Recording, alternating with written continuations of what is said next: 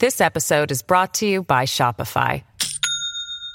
Do you have a point of sale system you can trust, or is it a real POS?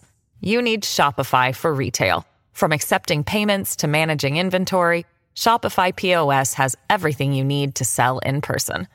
Go to shopify.com slash system, all lowercase, to take your retail business to the next level today. That's shopify.com slash system. Live from the Fox News radio studios in New York City, fresh off the set of Fox and Friends, it's America's receptive voice. Brian Kilmeade. Thanks so much for listening, everybody. It's the Brian Kilmeade Show. It's uh, my privilege to bring in Lieutenant Colonel Allen West at the bottom of the hour, but we'll also have you, 1 408 7669. Big hour. We just talked to the president on Fox and Friends for about 45 minutes. He made a lot of news, and I'll share it with you. We also are following what's going on with the campaigns because now it looks like Joe Biden must have got some bad polls. He has left Delaware. He stopped with his virtual events. He stopped going in front of Chevy vehicles, five cars, and screwing up the prompter. I couldn't say he stopped screwing up the prompter because he did struggle a little bit yesterday. He's going to Florida, which goes to show you that the numbers are real and goes to show you, too, that a big shocker's hit the Biden campaign. The president's making inroads with, with Latinos. Now, when you built the wall and you talk about crossing the border, the conventional wisdom has always been that means it's bad for Hispanics. And look, they did the autopsy of the Republican Party, remember? And they said the problem, the reason why Romney lost, and the reason why Republicans' future looks dim is because Hispanics are the fastest growing minority and we've done nothing to win them over. And if you talk about the border and you talk about building a wall, it sends the wrong message. No one gave the message to the president. And he says it, and now he's making inroads because he is not anti Hispanic. He just wants people to come here legally. When you ask for people to show ID, it doesn't mean you don't want them to vote. You just mean he wants the election to be legitimate. Let's get to the big three. Now, with the stories you need to know, it's Brian's Big Three. Number three. Want to briefly address you know, our team statement during the national anthem and just say that we will continue to bring attention to systemic racism and the injustice that our black communities are enduring. And we will continue to demonstrate our convictions to support and uplift our black communities. And you have the right to do that in the NFL and the NBA and the MLS and, and the NHL. And fans have every right to turn away. Black, white, Latino, uh, men, women, and that's what they're doing. Pro Sports Ratings paying a price for bringing race and politics to the field and in the locker room. And even the NFL suffers a double digit drop in ratings. How can athletes be socially responsible yet make the game about the game? Number two the American police officer is, is under attack like it's never been under attack before. And law enforcement is the only profession where people want to kill you strictly because you're a police officer. Can't argue with that, and it is ugly and it's unacceptable. That's Jamie McBride on the Ingraham Angle last night. Americans' disrespect for law and order is reaching an all time high, and law enforcement specifically, or should I say an all time low, as two thirds of the nation list as major concern the lack of law and order and security, a major concern in America. Now, two L, uh, Los Angeles Sheriff Department officers struggle for their lives after an ambush over the weekend. How do we make this horror a turning point? Number one. I want to thank you and acknowledge the work that you've done to be immediate in terms of your response. This may be a record that the states received in the FMAG support, uh, as well as the major disaster declaration, which you referenced.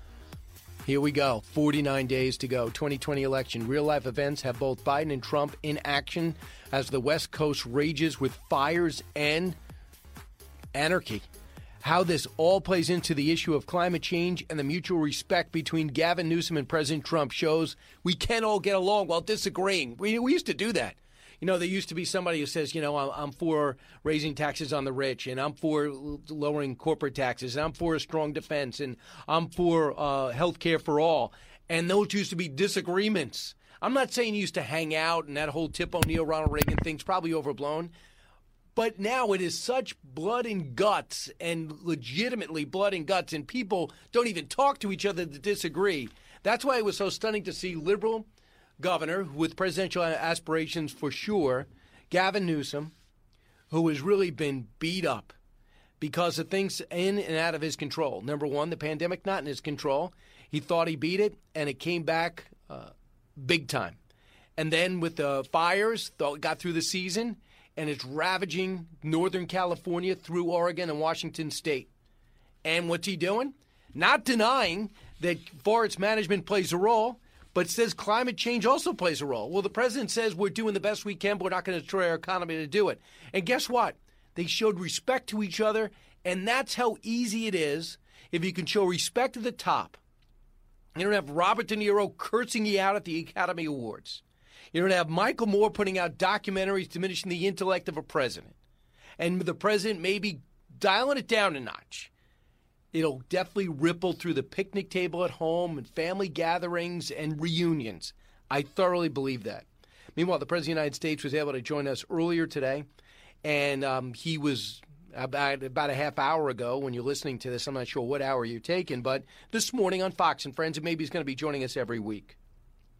And he let it be known. I mean, the guy's got a bounce in his step. He can't wait. He wants to engage in the debates. He wants to engage in the debate on issues. He wants to solve problems. And I think he was really heartened by the fact that he had a big gathering, although controversial because he was indoors in Vegas and he had, excuse me, in Nevada, in Henderson. And then he goes out to Arizona where he feels those things are tending in the right direction. He goes out to California with very few supporters, about a million, that's it, uh, Republicans there. And, you know, we went back and forth a little bit, but for the most part, say, listen, I want here to help. Here's the check. And people are happy about that. Here's the President of the United States in Arizona yesterday, and he was talking about uh, Hispanic Americans and the inroads he's made there simply on his policies. Cut one. I've achieved more for Hispanic Americans in 47 months than Joe Biden has achieved in 47 years. They don't call him Sleepy Joe for nothing, okay? But a vote for Republicans this November is a vote for the American dream. And Joe Biden did miss an opportunity to go after the president. Really brutal. People keep talking about what a nice guy Joe Biden is. I haven't seen this yet. Cut five. If you give a climate arsonist four more years in the White House, why would anyone be surprised if we have more America blaze? If you give a climate denier four more years in the White House, why would anyone be surprised when more of America is underwater? We need a president who respects science who understands that the damage from climate change is already here. And what the president said to me, and we're going to be pulling the sound bites, but this just happened. Eric's only one guy, Allison's over here, and Pete's working from home. Uh, what the president said is, listen, I'm always working for clean water, clean air. And in 2009, he signed on to a document that said essentially it's time for urgent action when it comes to climate change, global warming at the time we were calling it that until the winters got cold and they realized global warming didn't work. So, climate change. But he says, I'm not into signing a global agreement where Russia and China cheat or not held to the same standards. We'll do it on our own and not pretend that the Paris Accord was going to do anything. Well intentioned, perhaps, but don't tie us to the rest of the world when we're doing a better job than almost the entire rest of the world with more at stake. And we're not into this whole thing destroying our economy uh, for the planet. You can do both. So, with he's coming out and saying he's an arsonist, that's extreme. That gets headlines. Everybody's playing it, but not necessarily accurately. And in terms of forest management, if he wants to talk about that, guess who talked about that? Gavin Newsom said there's something to that. And he also said thanks, cut nine. I want to thank you and acknowledge the work that you've done to be immediate in terms of your response. This may be a record that the states received in the FMAG support, uh, as well as the major disaster declaration, which you referenced on August 22nd, which was profoundly significant, not only to help us support our mutual aid system, but also individuals that are in desperate need of support. I thought that was pretty cool. Uh, they were just going back and forth and saying, thanks for the money, thanks for acting so quick, thanks for coming out and I appreciate it. Instead of people saying, which are the same in other channels, you just go overboard and say, why did it take the president three weeks? Well, have you noticed what's going on in the rest of the world? There's a pandemic and legitimate urgencies happening around the world. Plus, he's doing what President Obama did, what President Bush did, what President Clinton did, running for reelection, telling his story. If you ever, if you've noticed, there's a lot of cities on fire. There's a lot of states that have been locked down, like Pennsylvania, and even a judge said it's way too much and it's pure politics, it seems. So he's out there, and people say, well, you're not out there quick enough. He has a big rally. Joe Biden doesn't. And they say, well, it's indoors. And then you have Carl Bernstein come out and say the president's a homicidal president. Yes, he's trying to kill people. And basically, the president basically called him a dope. Not surprising. So, the problem the president will have, and we've been over this, is going against Joe Biden, who keeps talking about being a moderate. At the same time, saying eventually get rid of all fossil fuels, but I'm not getting rid of fracking. I'm not talking about uh, defunding the police, but I'm talking about police reform. But everybody around him is talking about defunding the police. And everybody on the left is convinced they're going to push Joe Biden to the left. Listen to Congressman Ilhan Omar on another channel yesterday. So, why is it that Bernie Sanders is all over the uh, Vice President Biden? Why is it that Omar and AOC are quiet? Here's why. Cut 12. I represent one of the most progressive districts in uh, Congress, and for us, representation really is in is one that is responsive to you know the needs of the people and what most of the progressives that I represent feel like this is our time to make sure we get rid of Trump and we elect someone who's going to be responsive to the policy positions we are advocating for. Biden's economic package uh, is one that gets us a step closer to addressing the economic and social neglects um, that have went unaddressed for so long. Well, we'll see. If that happens, uh, that would get a lot of moderates into the president's column. And the reason why she's quiet is because she's pretty much convinced he will do it. And I am too. Kamala Harris is going to be making a lot of those decisions. Joe Biden is not strong. You could be the biggest Biden supporter. You can't say he's the same guy. I was talking to somebody that's known him for about 40 years and said clearly he is not the same guy and doesn't have anything against him. In fact, um, he's not going to vote for him, but he actually likes him a lot. 1 408 7669. John Roberts joins us from the White House shortly, then uh, Colonel Allen West, and then we take your calls. And then I'm going to go over a little bit of sports too. And why is it that now a double figure, double digit drop in ratings? It has to be related, not to the pandemic, but the racial injustice that they're trying to rectify before and after games. Don't move. It's Brian Kilmeade. This episode is brought to you by Shopify. Do you have a point of sale system you can trust, or is it a real POS? You need Shopify for retail. From accepting payments to managing inventory, Shopify POS has everything you need to sell in person. Go to shopify.com/system all lowercase to take your retail business to the next level today. That's shopify.com/system. As many of you know from your own life experiences, a life in so called blue collar work is something to be proud of. It is very rewarding to work that has impact on your friends, your neighbors, and your family's lives. Great successes can be had in the blue collar career. There's no degree requirement for achieving comfort, peace, and freedom. While schools cut shop classes and funnel students into colleges, there are plenty of options for hard workers who are ready to take advantage of open positions. Many young people today assume that college is the only way to achieve success in life. That is not true. Let me introduce you to Ken Rusk. Ken spent his younger years digging ditches and working in construction. He never went to college. Instead, he made goals, planned, and worked hard for 30 years. Now, Ken is a successful entrepreneur with multiple businesses and revenue streams. In his national best selling book, Blue Collar Cash, Ken shares his insights from over 30 years of working in blue collar trades as an entrepreneur, mentor, and life coach. Now he's created a guide made specifically for you and your unique situation. This guide will give you or someone you love the tools you need to start designing the life of their dreams. You can achieve your dreams regardless of your educational background or your past. Go to kenrusk.com slash path to learn more. That's kenrusk.com slash path. Breaking news, unique opinions. Hear it all on the Brian Kilmeade Show. Well, because I assumed he was a little bit fair, I didn't do it previously. He only writes bad books. And I actually got to read it last night. I read it very quickly, and it was very boring. But there was not Is much it in accurate, that book. Mr. That's, President? That's a boring book. Uh, it's okay. I mean, it's fine. I don't want to create panic. You know, people say, "Oh, you should have gone out there and say." Uh, you know, jumped up and down. You're going to die. You're going to die. No, I don't want to do that. I don't want to build it up. And I'll say it right now: we're rounding the turn of the pandemic. And that's the President of the United States talking about Bob Woodward book, and he says that it's a, a, bad book. He says it's a boring book. I have not read it yet. I don't know if John Roberts has or got an advance copy. But, you know, the last time that he did a book, it was called Fear on the President of the United States. The big story was in the headline in 60 Minutes in the interview, and the rest of the book was almost a retread of everything else, all those other, um, you know, insider stories. Uh, there wasn't much original there. Joining me now is John Roberts. He he lives off the original. John, welcome back. Thanks, Brian. Good interview with the president this morning, and thank you guys for asking my question.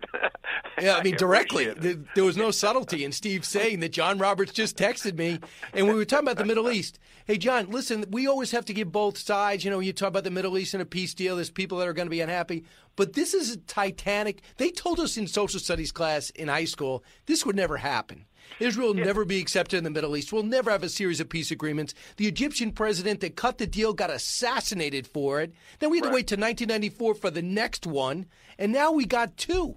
Yeah, and and don't forget, Brian, that these technically are not peace deals, though they you know they could be called that because uh, unlike Egypt and Jordan, which were both in a state of war, an official state of war with Israel, the United Arab Emirates and Bahrain were not, but they did not have formal uh, diplomatic relations with Israel.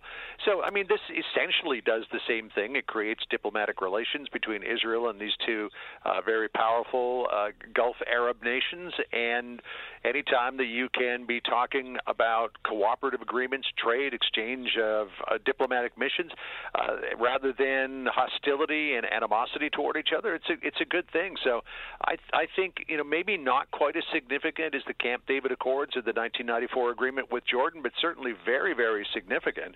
And and taken together with what the president has done vis-a-vis Israel, uh, declaring Jerusalem to be the capital, moving the embassy to Jerusalem, even though it's just kind of an expanded bit of the mission that was there right now, and then recognizing uh, Israeli sovereignty over the Golan Heights I mean, those are significant things that the president has done. So all of this talk back in 2015, 2016 that he was not a friend of Israel uh, clearly did not hold, and all of the apocalyptic uh, prognostications that the president would ignite war in the Middle East by making these moves uh, seems to have been uh, proven completely wrong.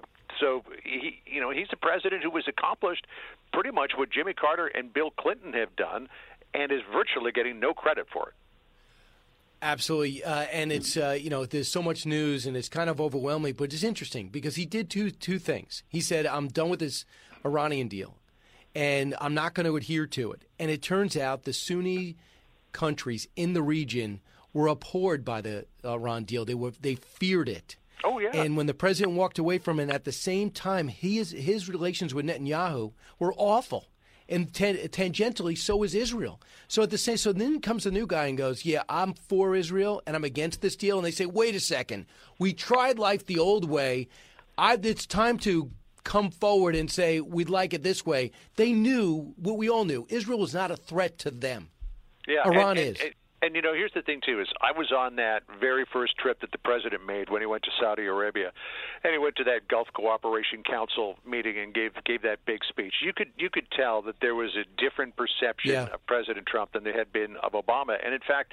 As warm as the relationship was between President Bush and leaders in the Arab region, uh, by virtue of the fact that he was George H.W. Bush's son, uh, I thought that uh, President Trump was much more simpatico with these leaders of these uh, Arab nations and the Gulf Arab nations, and you could kind of tell after that summit that something was was brewing. Uh, and you know, if if this the normalization of relations with the UAE and Bahrain are just the first shoes to drop, and there are more, you know, there's talk that Saudi Arabia may be getting ready to do the same thing, and that would be huge. And and the question that I asked you and Steve uh, to ask the president, I'm so thankful that you did, was is is this a strategy to surround the Palestinians with normalization agreements so that they are basically forced to come to the table because they're the odd person out. And he said, yeah, mm-hmm. to, to some degree, that is the strategy, which is completely the reverse of other administrations who have tried, and it's kind of like banging your head against the wall because it feels so good when you stop to cut deals between Israel and the Palestinians, always to have the Palestinians walk away either at the last moment or at some point during the process as a way to build the foundation for broader Middle East peace or normalization of relations. This president's doing it the other way around. And, yeah, it is. So far, there's no Yasser Arafat. Uh, there's Hamas, and Hamas has never been palatable to Americans for a good reason. They're a terrorist organization. Uh, John, great job. Thanks so much. Talk to you soon. Thanks, Brian. Uh, Lieutenant Colonel Allen West is next on With These Peace Deals and so much more. Don't move. From the Fox News Podcasts Network, download and listen to The One with Greg Gutfeld, the co host of The Five, like you've never heard him before. You know him, you love him, you want to be like him. Subscribe and listen now by going to FoxNewsPodcasts.com.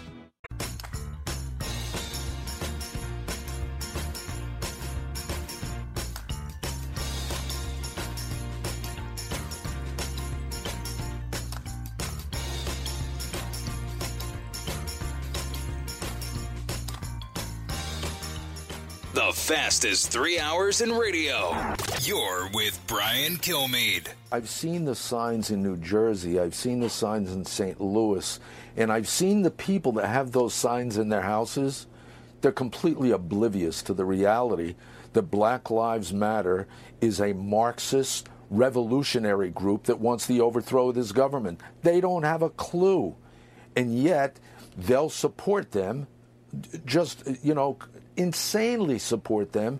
Yeah. And then you have the sports figures, these million dollar sports figures, wearing the names of these thugs. Like that thug that was found entertaining, they, if he got shot and killed, they'd be wearing his name on a helmet or a jersey. Yeah. That was Bernie Kerik, just fed up with the law and disorder in our country and the assassination attempts. Thankfully, failed, it seems, with a shot in the head and a shot uh, and a wow, uh, a shot in the head and really a shot in the jaw on two sheriff deputies in Los Angeles. Pretty crazy stuff over in Compton. And sadly, it's not the only place it's happening. Now we see cops under attack. We see them get fired after they resigned in Rochester. Nice try, Mayor. You're totally incompetent. We see what's happening in Texas, too, with an officer got fired because of a shooting that they claim was controversial. And then we see uh, also uh, what is going on with this uh, controversy with this autistic man with a knife coming at a cop, and now they're in Lancaster, Pennsylvania, and now they're complaining about the cop. How dare you shoot him? Well, you go. You tell me what you would do if you're a trained law enforcement officer and someone's coming at you twice the size of you with a knife, screaming. Joining us now, Lieutenant Colonel Allen West. Colonel, usually I, I, go to you for war advice, but you actually might need some of your Iraq and Afghanistan experience if you want to work, walk the streets of America these days. No, hey, Brian, it's great to be with you, and you're absolutely right. What you see happening on the streets of the United States of America is a domestic insurgency. I mean, we are witnessing terrorist attacks. We are witnessing an insurgent group, uh, being it Antifa and Black Lives Matter, and this they are they're honed in on threats, coercion, intimidation, and violence. And it is amazing to me that you have one political party that is completely oblivious, dismissing it. Uh, Jerrold Nadler once said that Antifa was just a myth. And I just don't think that we have the Republican elected officials that are standing up strong enough uh, against this. I mean, this is a threat to our safety and security. And I have to tell you, being down here in Texas, this is one of the reasons why you're seeing gun sales just uh, shoot off the charts in the last couple of months. So uh, you could probably relate to this. If people have never seen you, you you're uh, black. Uh, so is James Craig, the police chief in Detroit. And now people mm-hmm. are saying that because he became a cop, he is no longer black. He responded to that. Cut 19. Uh, that's ridiculous. I've been an African American male all my life. I started in this business 44 years ago, 10 years after civil unrest in the city of Detroit. I've been a proud African American. I rose through the ranks. Nobody gave me anything. So for him to say that, who does he call? Who does his family call when they need help? They call the police. So you understand that sentiment. people tell you things like that. Uh, you've told me in the past. Yeah, it's amazing to me. You know, I'm someone that was born in 1961 in a blacks only hospital in Atlanta, Georgia. I grew up in a black neighborhood, the old Fourth Ward neighborhood. That's the neighborhood that Dr. Martin Luther King Jr. was born and raised in, where Ebenezer Baptist Church is. But when you have these insidious uh, comments that are made by people like Joe Biden that say, if you don't vote for me, you ain't black. Well, that's the mentality that is permeating all throughout the progressive socialist left, and therefore you have these, I call them the overseers on the new 21st century economic plantation that are defining you based upon your skin color. So if you do not go out and, and join with this Marxist organization, Black Lives Matter, if you don't support, you know, all of their, their radicalism, then obviously you're not black enough or you don't understand black. But but Brian, think about this. Black Lives Matter is not talking about the violence in Chicago. They're not talking about the lack of fathers in many of these black uh, homes in these urban uh, neighborhoods. They're not talking about the fact that in New York City, there are more black babies murdered in the womb than there are born. They're not talking about the fact that the black community only makes up 13% of the population of the United States of America, but yet we're 35% of the abortions in the United States of America. So what they're doing is just going out there. They have a nice, cute name. They are going and, and, and promoting this Marxist agenda, which has nothing to do with the issues that are facing the black community. But if you say that, and I'm sure many of them are listening to me now, if you say that, then you're demonized, denigrated, and, and disparaged. And so when I look at the NBA, when I look at the NFL, when I look at all of these professional organizations, these entertainers that are supporting a Marxist organization, a, a domestic insurgency, they're on the wrong side of history. So this in Texas, bring it to where you're at. You're in charge of the Republican Party, the GOP there. Uh, Texas police officer has been charged after fatally shooting a woman who grabbed his stun gun. So this officer is facing assault charges in connection with this uh, the the fatal shooting of this 44 year old woman after a struggle over the, his taser. A Harris County grand jury indicted this Baytown officer named Juan De La Cruz for shooting Pamela Turner in the parking lot of an apartment complex where they both lived in May of 2019. I ask you, when did all this disrespect and, and lack of respect for officers start? Listen, I don't know the details of this, but I don't know anybody who grabs the gun of a cop, stun gun, revolver, or anything else. Well, it happened with Michael Brown. Remember all of the kerfluffle up there in Ferguson, and we come to find out that he actually did attack that police officer in the car after he had assaulted a store owner and uh, took property from it. But of course, the narrative was out there was completely against the truth that was being told, and even when the truth came out, people refused to accept it. They continue on with the hands up, don't shoot when he was in there trying to take a, a weapon. We have seen progressively over the last few years an undermining of the sense of uh, respect for authority uh, with law enforcement and really respect for the rule of law, period. And so the choice that we have going into this election cycle are we going to stand up for the rule of law or are we going to allow the rule of the mob? Do we believe in law and order or do we believe in chaos and violence?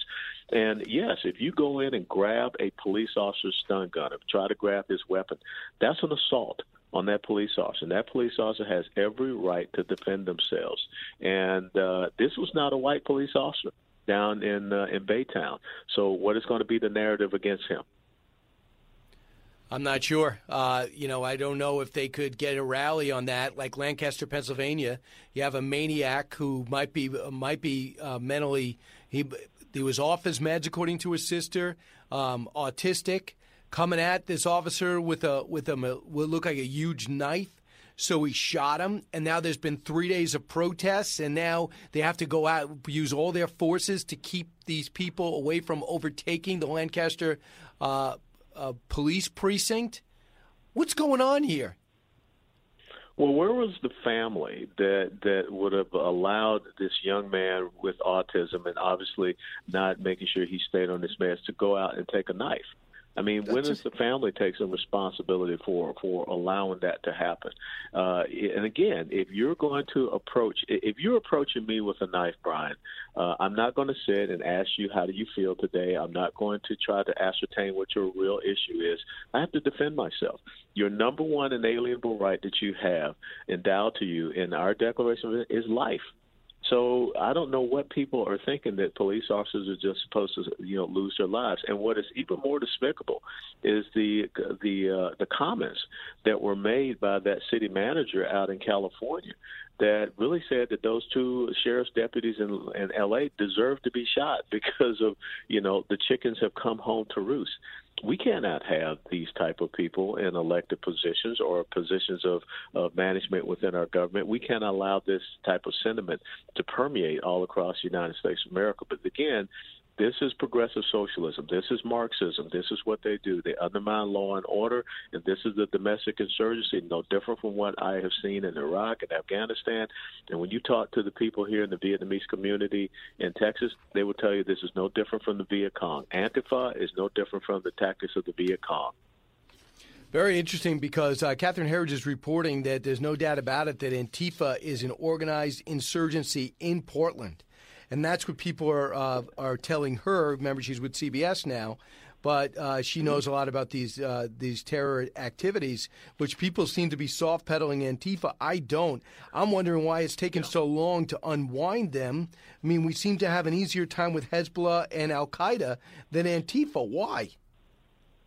Because I think, for whatever reason, it's hard for us to get our, our, our heads around the issue that you have a domestic terrorist organization operating in the United States of America that is well funded, that is well supported. When you start to think about these uh, these Hollywood uh, entertainment elites that are putting money into bailout funds for these terrorists, that they are domestic terrorists. Uh, this is despicable. It's disgusting. So I think that what we have to first and foremost do is start peeling back their support finding out where they're getting their resources.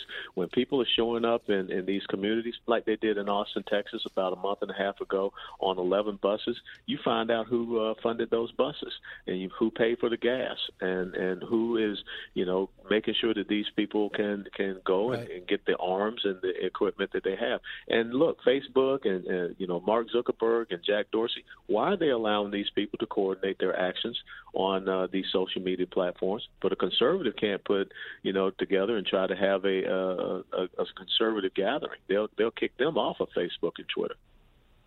Uh, pretty amazing. And uh, lastly, with what's going on in Texas right now, I understand they're starting to put some more money into Texas. Does, does Biden, although the president's trending uh, seems to be back in control by still in single digits, do you sense the Biden people are not giving up?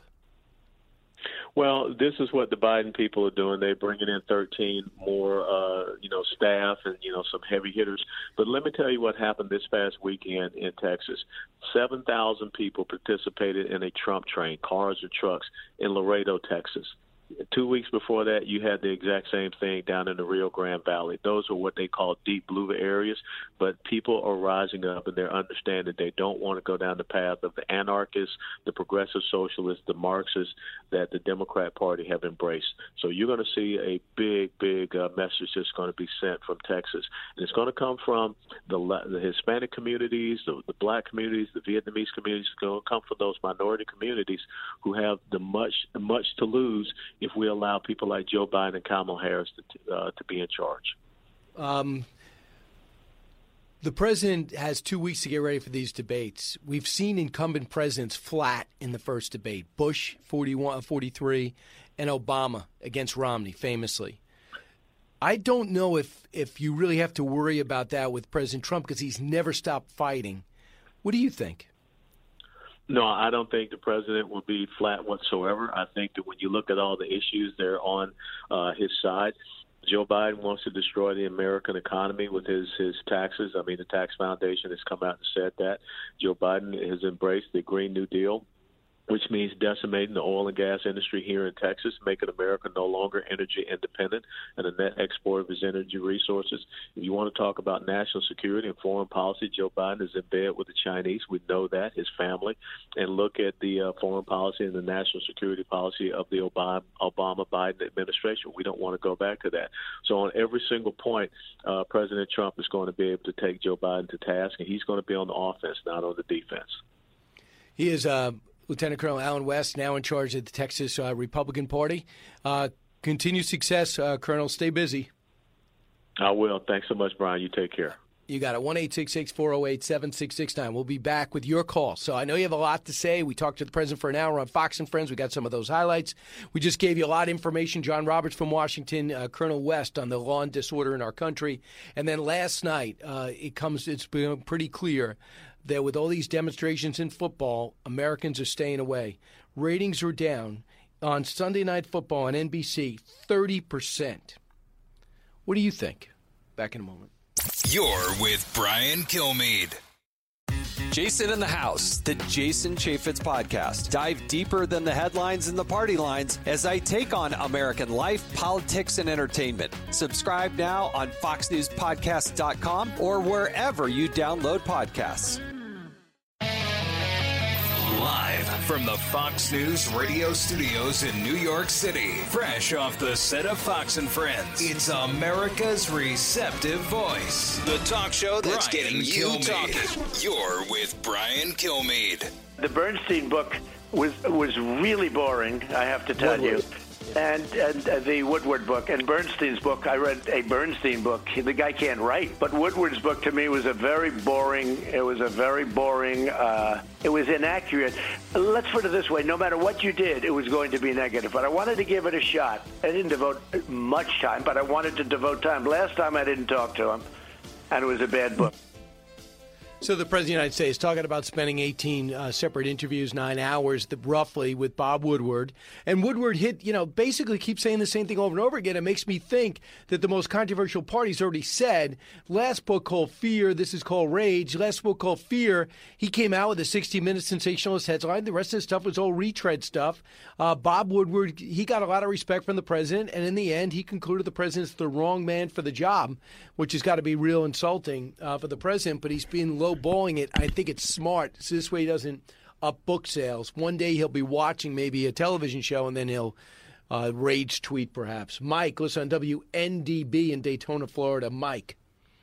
Hey Brian, uh, if we've heard everything, if we've heard the biggest bombshell from the uh, Woodward book, Brian, there's nothing to it. But I wanted to tell you, uh, you were talking about uh, the NFL ratings being down. Brian, Thursday afternoon, I called NFL Ticket and I I canceled my subscription. Why? I, I've had them for several years. Why? And you know what I'm going to do with that three hundred dollars, Brian? I'm going to donate that three hundred dollars to the reelect Donald Trump campaign, and and I I think other people should do that too.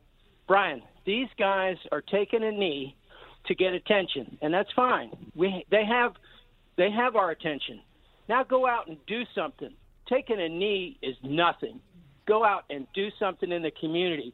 Patch up the the police relationship with the African African American community. Donate some money. Get some opportunity zones. Well, a lot in of the- them in the- are. A lot of them are. I, I think the best thing that someone can do right now is flood the area with uh, boys and girls clubs. Go in there and mentor with your time. Provide some leadership and provide uh, some insight into growing up in America, black, white, or Latino, male or female. Because if the parent's not there, we're not going to just wait another generation for them to get there. Let's go help out. But I just don't like the idea of disrespecting the flag and the country. I think the country is the is the least uh, uh, it's, it's the least of the culprits in this whole thing. Tony, listening in Canada, Tony. Hey, Brian. Love your show. First off, uh, calling you from the Toronto area. I was All just right. saying to your uh, screener there, you know, we have a left wing government here in Canada, and it's an absolute catastrophe. Uh, I heard. $343 billion in debt, and our population is uh, about 37 million versus your 330 million. So we have a guy who's bowed down to China. He's uh, uh, eliminated our AAA credit rating, and uh, you know, God help you guys if uh, if Joe Biden gets elected. But he's in great shape and he's endlessly sexy with wonderful dimples.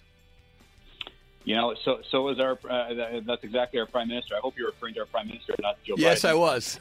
I know, I know. They- but, uh, I know. He just doesn't like the president. Uh, he loved President Obama, but hasn't really helped relations between the countries.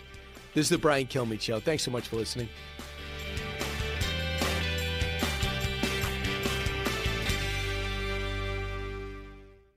From the Fox News Podcasts Network. I'm Ben Domenech, publisher of The Federalist, and I'm inviting you to join a new conversation with the smartest thinkers out there about the country and where we're going. Subscribe to the Ben Domenech Podcast. Subscribe and listen now by going to foxnewspodcasts.com. From the Fox News radio studios in New York City, giving you opinions and facts with a positive approach. It's Brian Kilmeade. I'm pretty sure that's my cue. Hi, everybody. I'm Brian Kilmeade. T- today, coming to you from Washington, D.C., and heard around the country. Uh, normally coming to you from uh, New York City, a place that used to be bustling. Now it's overrun with mentally ill and homeless, thanks to the worst mayor in America. We have a lot to discuss today and a lot to go through. If you're in the New York area, you know what it's like watching the Giants. It seems like the same Giants from the last five years fall woefully short on talent and execution.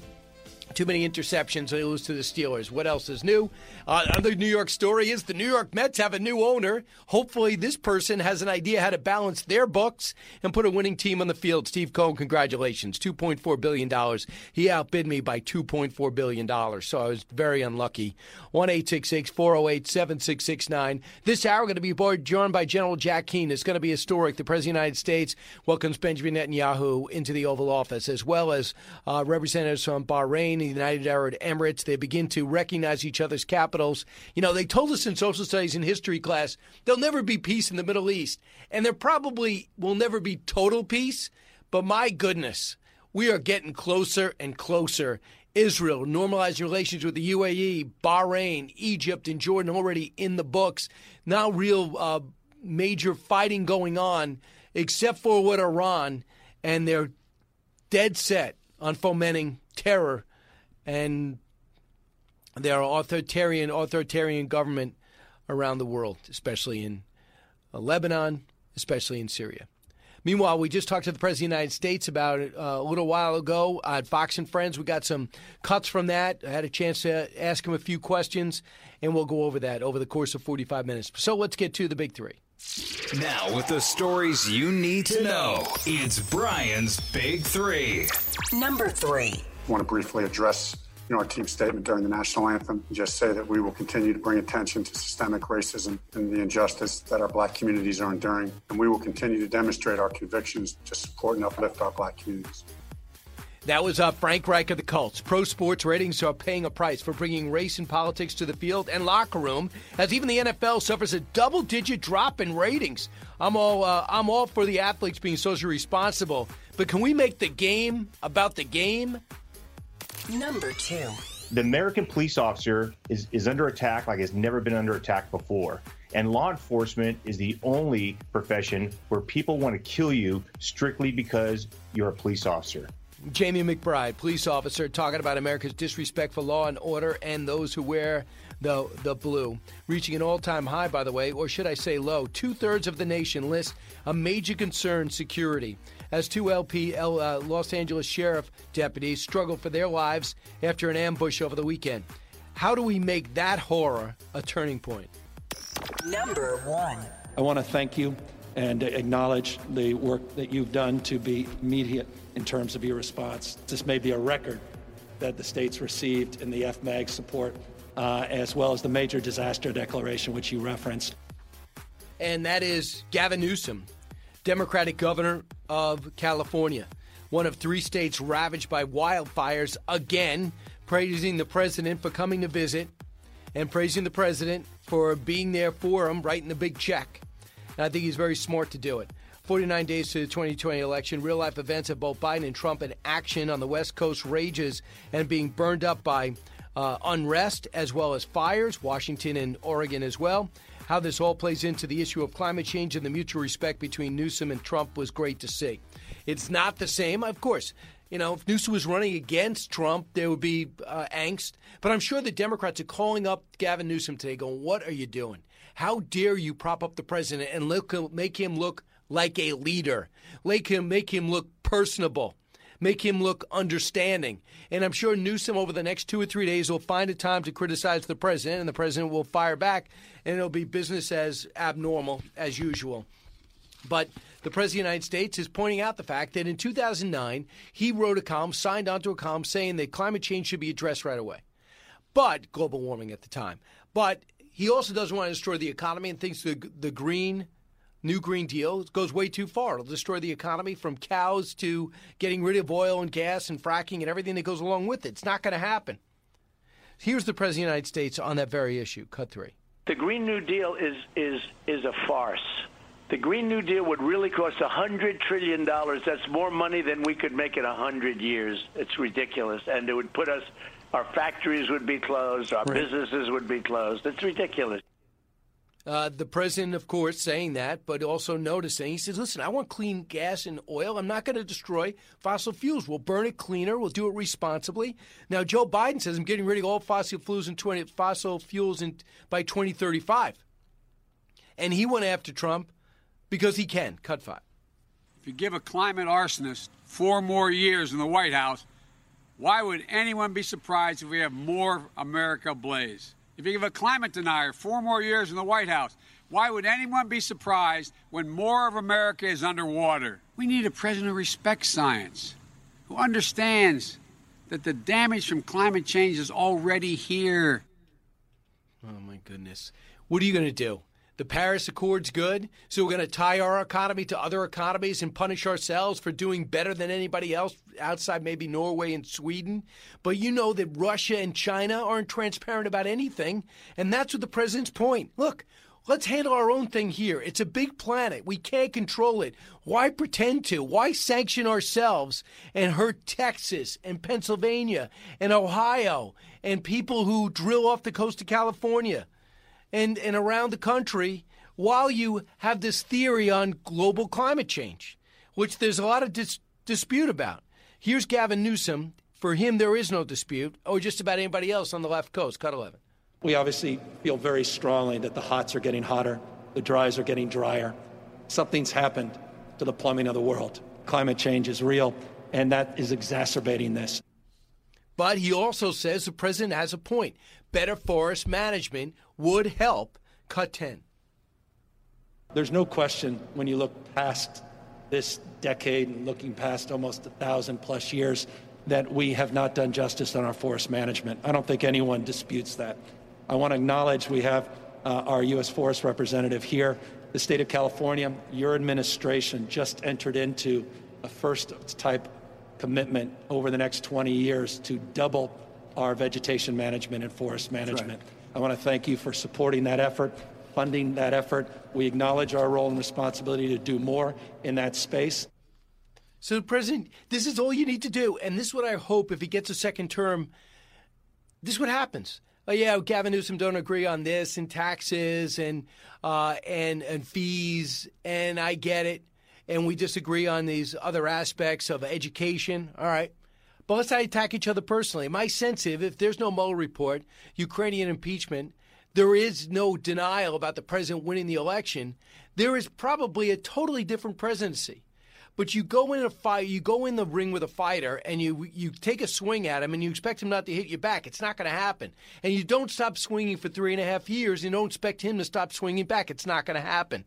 I wonder with a fresh start, with conversations like that, when Democrats realize if he gets four more years, he's staying for four more years, if they will dig in and deal.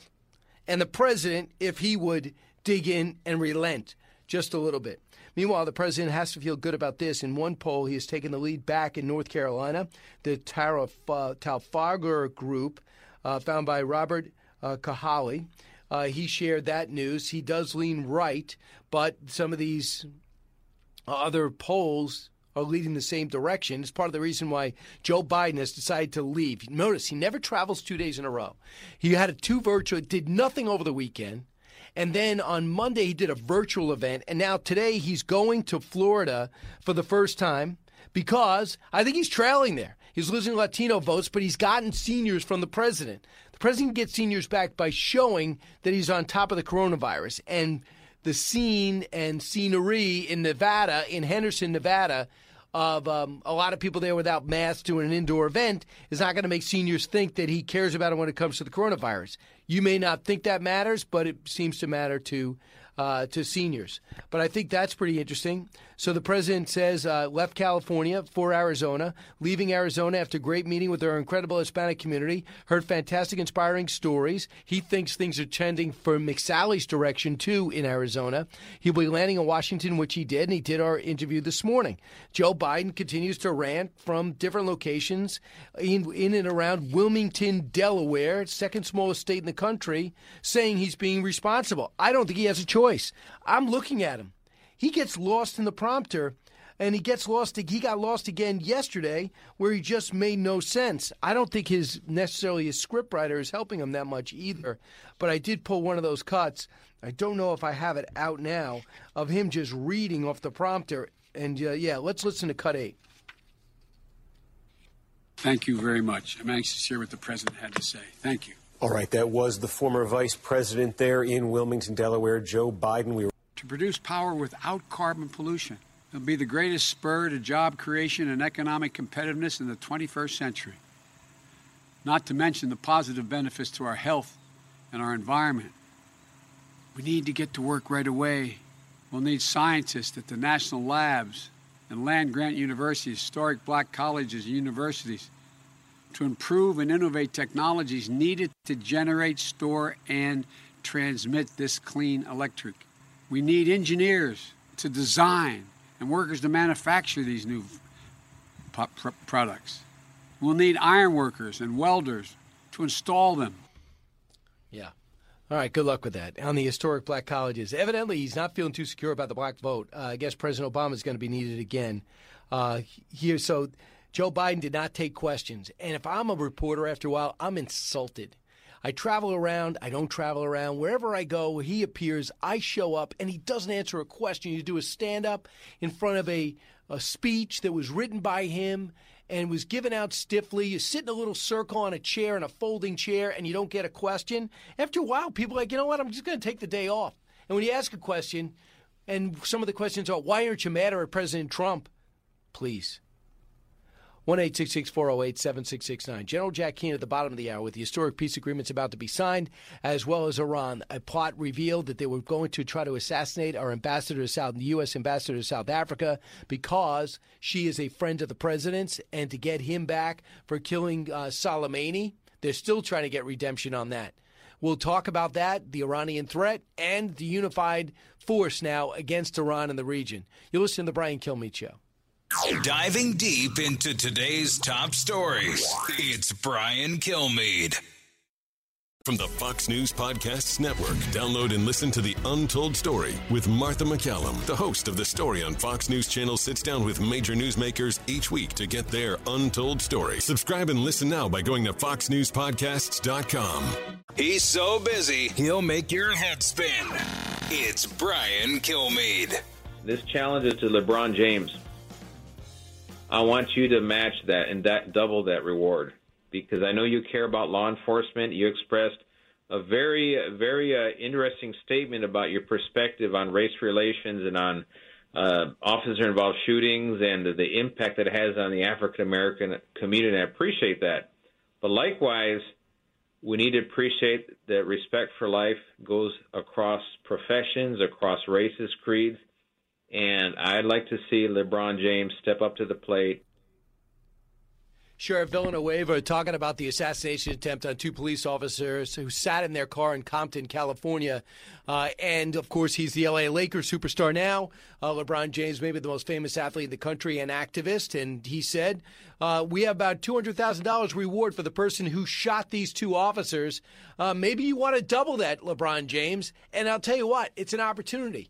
It's an opportunity that the LeBron James has that Shaquille O'Neal certainly would have taken him up with. He's very pro law enforcement, and said, "Listen, black community uh, needs to address uh, needs to address uh, their relationship with law enforcement. Fine." But also, the security of law enforcement is, is key and paramount because you do not have society without it. This would be a great opportunity for LeBron. I hope he takes uh, the police chief up on it, but I doubt it uh, sheriff, I should say. Ted, listen on WKBZ in Michigan. Ted. Good morning, Brian. Listen, uh, a real eye opener happened to me in West Michigan. I own uh, a couple restaurants in the West Michigan area. And uh, one of my Facebook posts that I put on one of my restaurants, uh, it said uh, basically, you know, come watch the Lions versus the Bears. And uh, this is a restaurant that the community really, really loves, and the the mean comments that just came roaring through uh, will never come to your place if you're going to show the Lions or the Bears or any NFL game. And I I was shocked. Now I know that there's bad blood with the NFL, but this really shocked me. I mean, customers were actually calling me, Ted, we love you. You know, what you do is awesome, but you cannot be putting NFL games on the TV. And I really should have known because I went into downtown Grand Rapids where there was riots and there's a huge sports bar right in the downtown area and there was not one NBA game on. There was Wow. 90% of these TVs had women's tennis on. Not one NBA game. And that's all you got to see. And it Well, the women's tennis honestly, final even had me. Osaka, who I think is half African American. Uh, Right. She had uh, Breonna Taylor on her mask and Yep. different Yep. uh, Black Lives Matter. So, and what people are saying is, yeah, you, racial uh, uh, inequities in society. Let's address it. Let's find out what the deal is. But don't accuse us of being racist, and don't hit us over the head when we're trying to watch a football game. Don't do it and get in our face when we're trying to watch a basketball game. But at the same time, I understand if you become very successful and you come from uh, the inner city, you feel as though you're in a, a rare opportunity to go back and reach back. And how can I help? But don't accuse me of hurting. And I think a lot of people are saying, you're accusing me of being racist, and now you want a check or you want me to bow down to you. And I think the American people are fed up with it of all uh, creeds and colors. Uh, quite honestly, I was a political guy, and then I was starting to listen to ESPN radio, and now I can't listen to that. I don't know. I guess I listen to uh, me Fox uh, Fox Business. Nah, stick with I don't know what else. Thanks, Ted. And good luck with your good luck with your company, uh, with your with your bar. Eric, WDBO in Orlando. Eric. right on point as usual, Brian. Um, I want to jump in on that guy's last comment real quick. Uh, imagine you're a 14 year old girl and you see a football player with the name of your racist of your rapist on his helmet. But uh, I wanted to jump in on the uh, the fires. I think it's kind of amazing if you just do a quick Google search. You're seeing that global warming is just starting fires along the highways and uh, it's kind of amazing that they they've arrested 14 arsonists so far just in Oregon. One woman is fighting for her freedom. She caught a guy lighting a fire. She caught him she caught him red-handed. Held him at gunpoint till the cops got there. Now she's being prosecuted for brandishing a weapon or something like that. But it's just going crazy. They're burning the country down literally. Your thoughts? Right. Uh, 65% of the country are very concerned about law and order and the disarray that we find our cities in right now. 65% of the country. Uh, that reaches all across all sectors. And they have every reason to be worried, by the way, because uh, we're in a problematic situation, and the President of the United States almost feels as though if he puts his hand on the scale before the election, they'll accuse him of doing things for the election. And he doesn't want to do it. So, therefore, we're basically fending for ourselves as more police chiefs resign, or in the case of Rochester, get fired. When we come back, General Jack Keane on the historic peace deals, uh, the Afghanistan drawdown, and more. Fox Nation presents podcasts Women of the Bible Speak. I'm Shannon Bream, host of Fox News at Night and author of the new book, Women of the Bible Speak The Wisdom of 16 Women and Their Lessons for Today. Subscribe now on Apple Podcasts, Spotify, FoxNewsPodcast.com, or wherever you download your podcasts.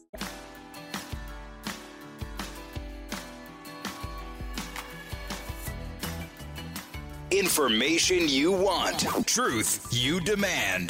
This is the Brian Kilmeade Show. Do you regret not taking out Assad? And do you, was it because of Russia being allied with him is why you didn't do it? And do you regret not doing it? No, I don't regret that. I could have lived either way with that. That you know, I, I considered him certainly not a good person, but uh, I had a shot to take him out if I wanted, and Mattis was against it. Mattis was against most of that stuff. He'd keep you in military, but he didn't know how to win. That was uh, the President of the United States uh, a couple hours ago on Fox and Friends. Him and uh, General Mattis ended on bad terms. Obviously, he was former Secretary of Defense, but we did get confirmed that that they did have a clear shot at Assad, and the president was being urged to take the shot by John Bolton and others.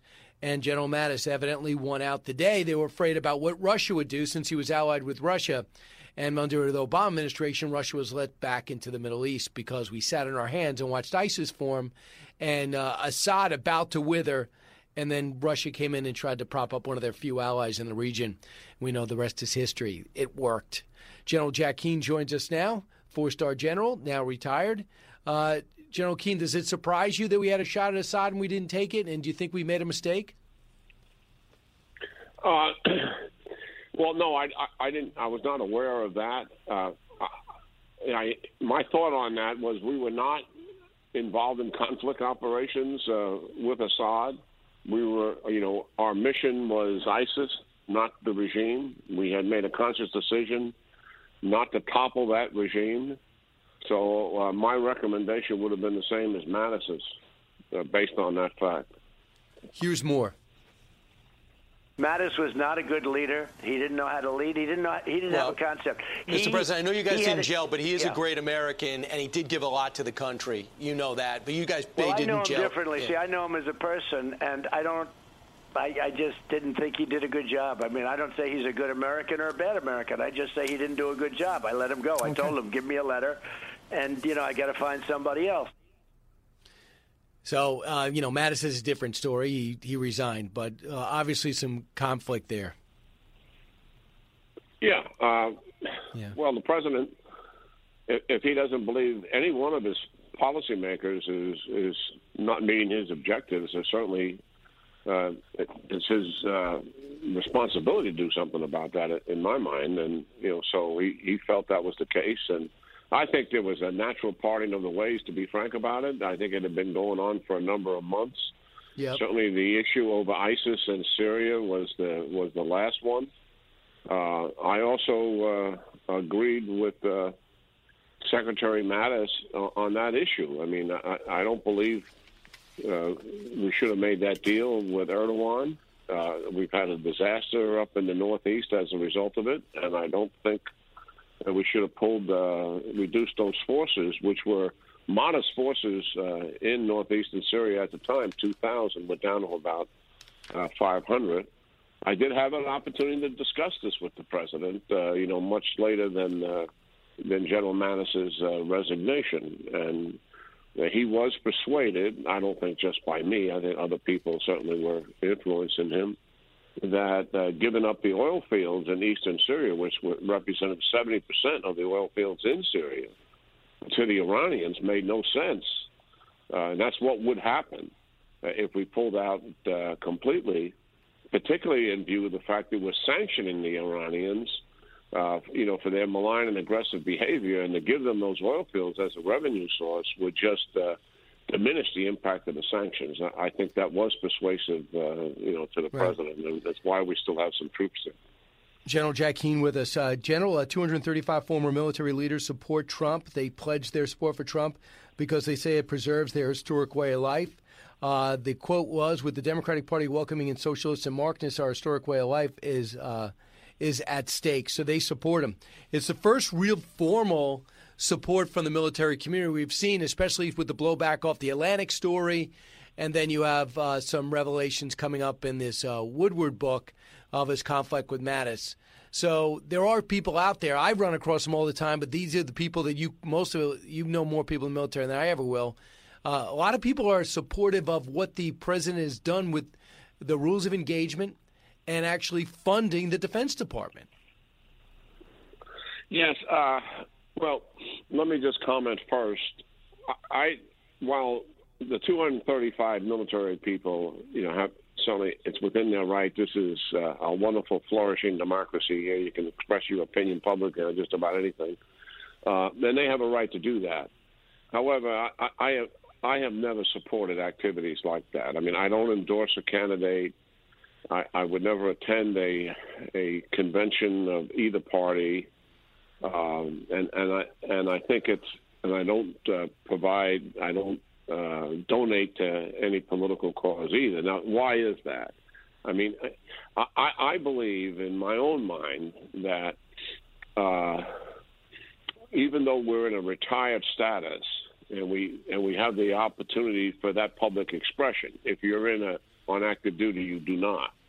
That is prohibited. Uh, but I, I think it impacts those who are serving on active duty, and, and the reason is is this: uh, I, I don't believe when when our leaders look at the military, our civilian leaders look at the military, they they shouldn't think of them as having a political persuasion. They they should think of them as part of the chain of command, and and, and their loyalty and, and obedience is to that chain of command. And so we don't want people to think of the military as being political. And the more retired guys do that, I, I think it impacts on that. That's my own personal view. I, I believe it's likely a minority view, um, but I, I, on, I don't have any issue dealing with policy. Obviously, I've had strong feelings about uh, the previous president's policy and also this president's policy. I largely support his foreign policy and national security, but I have taken issue uh, with certain aspects of it. Uh, from a policy perspective. But in, in, in actually getting into the politics of it, uh, I think it would be better if we, we stayed out of it. But that that's just my personal view. Yeah, I, I guess when you know there's rumors that in October some high profile general is going to have a press conference and talk about how unworthy the president is to be president. So uh, we'll have to see who that'll if that'll actually comes out. But I want to talk about good news, and I think it's good news. I don't know how you poke holes in it unless you're an Iranian. The UAE and Israel, as well as Bahrain, are going to start normalizing relations to the best they can. Here's the UAE diplomat Anwar Gargash, cut 23. I think it's tremendously uh, significant. Um, the uh, the region is really very very tired of all of the conflict that uh, it's witnessed ever since I was a child. So we're talking about decades. Um, and we really want to move to a, a, a phase where we can, uh, rather than um, uh, resort to violence and conflict, that we can actually solve conflicts through uh, cooperation, uh, discussion, uh, and and connecting with each other. And do you think this is a foundation? Well, I, I absolutely do believe this. Not only is this historic, but it is it is very significant and it's regrettable that the media is not paying attention to what this it really is. That this region is starving for economic and cultural development, political stability, and increased security for their people. they've had eight years of the Obama administration, which uh, had an appeasement policy to, towards Iran, hoping to bring them into the international community of responsible nations. That blew up in their faces uh, because after they got the windfall of 100 plus billion dollars as a result of the nuclear deal and the sanctions removal, the Iranians threw the majority of that money into their proxies and increased the violence. As the nuclear deal was being signed in 2015, the Houthis were in were toppling the regime uh, in Yemen, and they are proxies of the Iranians. They increased the the arms and and rockets and, and missiles uh, to the uh, Iraqi proxies in, in Iraq, and the same thing with funding the war uh, in Syria. So that policy, you know, failed on the face of it, and at the same time, the Obama administration not only disengaged from all the Arabs as a result of that policy I just mentioned. They pushed back on the Israelis in a way that no administration has, Brian, ever uh, since the state was formed. So in comes the Trump administration. They engaged the region. They engaged all the the Arab states. 55 leaders in the room in July of 2017, first international trip the president makes, and he says this, which is a paraphrase of his comments: "I stand with you, side by side, against our number one strategic enemy in the region, Iran." And that was profound on the surface of it and they recognized then that they had a fundamental change in policy. And then the president reached out and strengthened the relationship with Israel, which none of the Arab states were opposed to, to include the Golan Heights uh, recognizing it as Israelis and to include the embassy move. Mild protests in the region, largely for uh, public consumption. But the fact is that the president strengthened the relationship with the Arabs and the Israelis. The states, therefore, in the region knew, with the exception of Iran, that the United States had their back. And based on that, they were able to move closer together, yes, with a common enemy, but also to change the very nature of the region. And that's why this is so significant. These countries want fundamental change and move forward for the sake of their people. And the other thing, not publicly stated, Brian, is that they are tired of the Palestinian rejectionist attitude. One concession after another, going all the way back to a very significant one by Ehud Barak, who was the prime minister and conceded significant um, issues to Arafat, and he rejected all of them. And, and they are tired that the Palestinians are not willing to accept mm-hmm. some political risk to move forward. So they're moving forward, and and and certainly I think it's it really is going to improve the re, the region writ large, and certainly it's a huge shot across the bow uh, of the Iranians in achieving this kind of public unification. Absolutely. And, you know, the president did tell me that he would.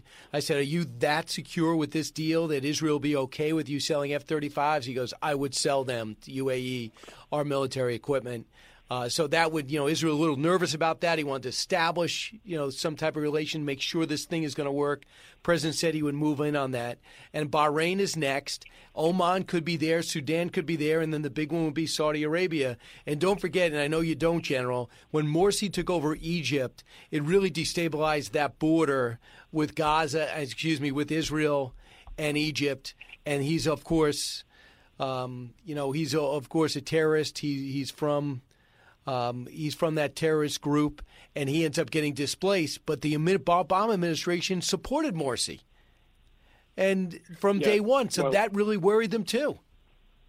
Yeah, well, the Obama administration, when the so-called Arab Spring took place in 2010, and there was violent, violence and protests in the streets against Mubarak, the Arab states told the White House to include Saudi Arabia, to include the UAE, uh, etc. Be careful here. If you if you walk away from Mubarak, don't walk away from the regime, because if you change, you can change leaders, but if if you walk away and you hold an election, you're going to get the Muslim Brotherhood, and all of Egypt will be destabilized as a result of it. They did it anyway, and then they pulled the following year. They pulled out of Iraq in 2011, and then after Gaddafi was toppled, that was a good thing the Muslim moderate who was elected by the people asked for assistance to stabilize his militia to help it and reinforce it, not with U.S. troops, but to train it and arm it. Because the radicals who helped take down Gaddafi, he told the White House he's gonna they're gonna come for me, and boy did they! They toppled the regime, they killed our ambassador, they killed three other of, of us, and they forced the evacuation of a U.S. embassy, and now it's a failed state. This this is what the Arabs were watching uh, that the Obama administration was doing. So this policy change is dramatically significant in terms of its long-term mm-hmm. implications for the region. Yes, and Oman will be next. Yes, Sudan. The, the Saudi Arabia will not make this move uh, until Mohammed bin Salman, who's the crown prince, actually becomes king. Because the king is fundamentally opposed to anything that's adverse to the Palestinians, and he interprets this as being adverse to them. So, but eventually, the kingdom of Saudi Arabia will also establish diplomatic relationships and recognize Israel. Never thought it was going to happen, but we're seeing it unfold, and it's intentional. It's not by mistake. Uh, these were deliberate moves, well received. General Jack Keane, thanks so much. Yeah, good talking to Brian. Thank you. S- same here. It's a historic day at the White House. Please don't overlook it. I don't care if you're a Democrat. I don't care if you like Trump or not. This is big. Back in a moment. This is the Brian Kilmeade Show. With Fox News Podcasts Plus, you can enjoy all your favorite Fox News podcasts without commercials. Subscribe now at foxnewspodcasts.com. A radio show like no other. It's Brian Kilmeade. Hey, welcome back, everybody. This is the Brian Kilmeade Show, 1 408 7669. Thanks so much for listening. I appreciate it. Uh, Kim is listening online in Florida. Hey, Kim. Hi, how are you? What do you think the debates are going to be like? That's what your topic is, right? Yeah, that's.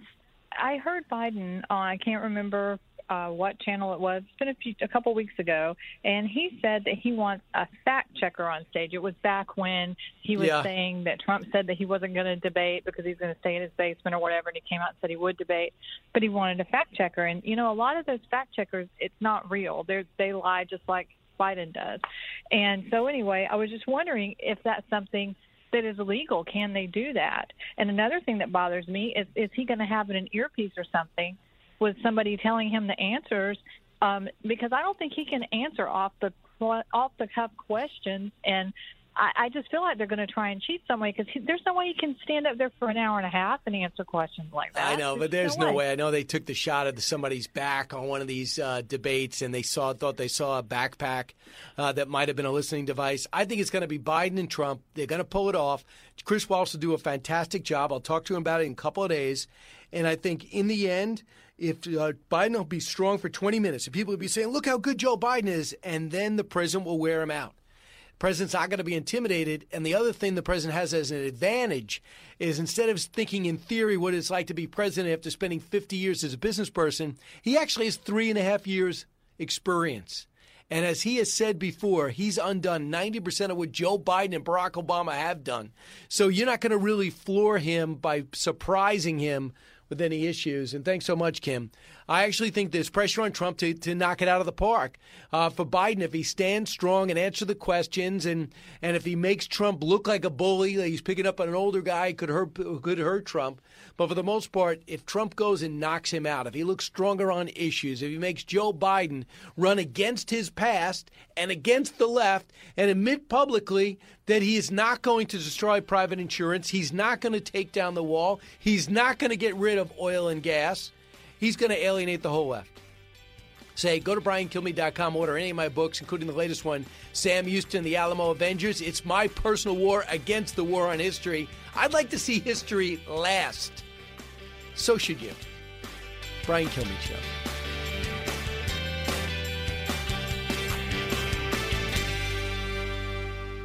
Living the Bream is a podcast hosted by Fox News Channel's Shannon Bream, sharing inspirational stories, personal anecdotes, and an insider's perspective on actions and rulings from the High Court. Subscribe and listen now by going to foxnewspodcasts.com. America's listening to Fox News. Live from the Fox News radio studios in New York City, fresh off the set of Fox and Friends, it's America's receptive voice. Brian Kilmeade. Thanks so much for listening, everybody. It's the Brian Kilmeade Show. We're going to have more on the interview with President Trump from this morning, some highlights when he joins us on Fox and Friends for 45 minutes. But right now, it's my privilege to bring in Congressman Ken Buck, uh, a man of impact and making an impact on the issue that we have a lot of passion about what's going on with the social unrest in all our inner cities and what role does Antifa have in it. Congressman Ken Buck, welcome uh, back to the Brian Kilmeade Show. Thank you, Brian. Great to be with you. So, why are you the one who has to lead the charge into finding out who's behind Antifa and what is their role in places like Portland, Seattle, and Chicago, New York?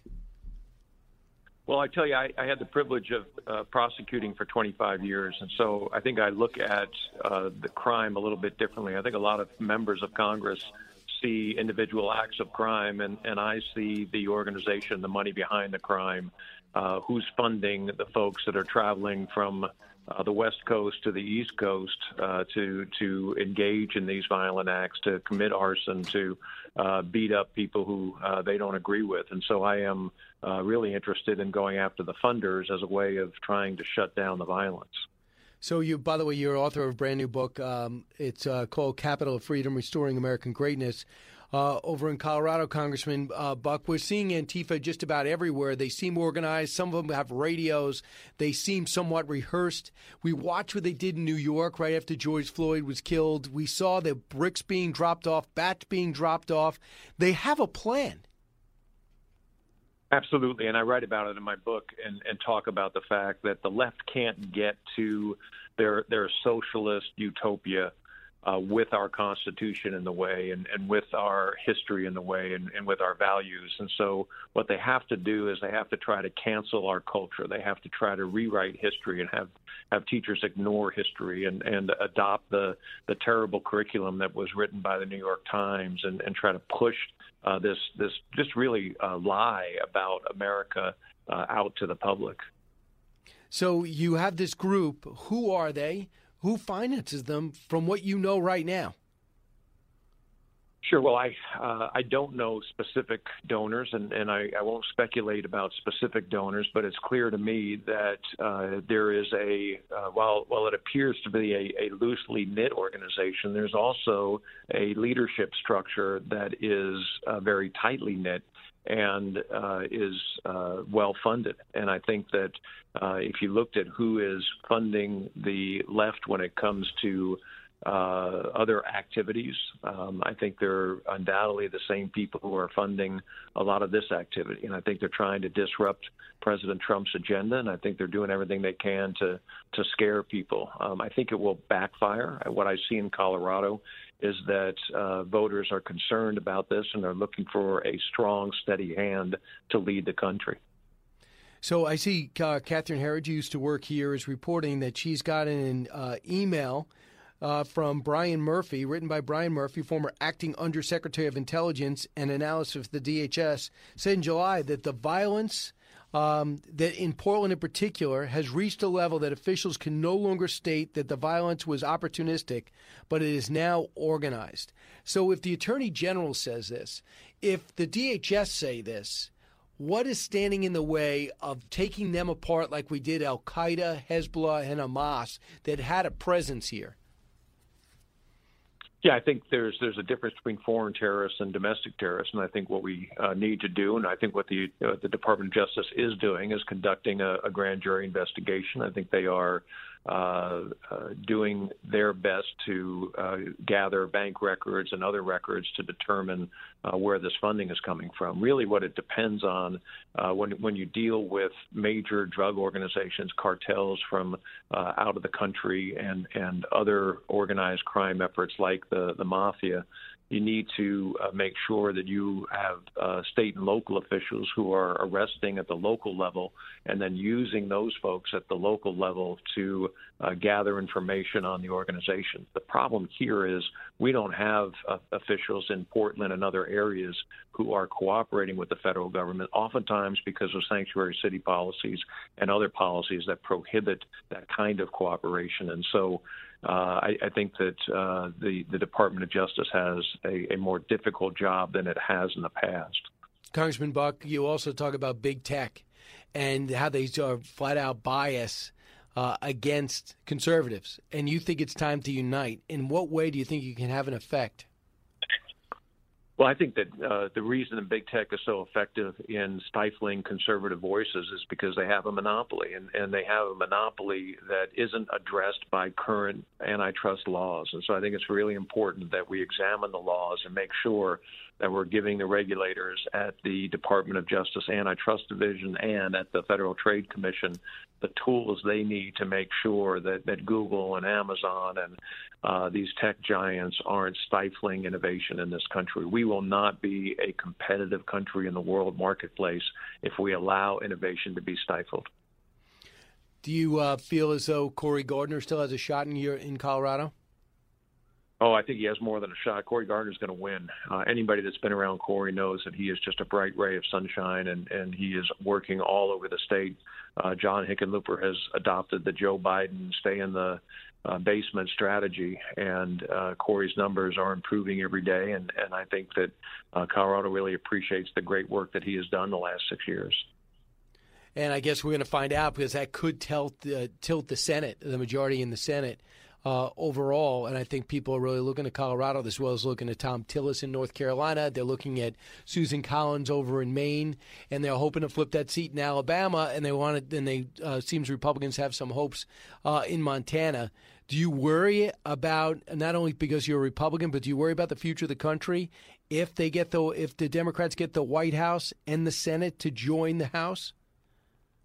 I worry about the future of the country because I don't see Democrat leaders standing up to the radical left, uh, standing up to the folks that are committing the violent acts, standing up to the gotcha. radical environmentalists who are trying to shut down our energy policy, uh, standing up to uh, the folks that want to see us uh, ship jobs overseas. And so I think it's more important than ever gotcha. for uh, all folks to to agree to to step up at this point and get involved.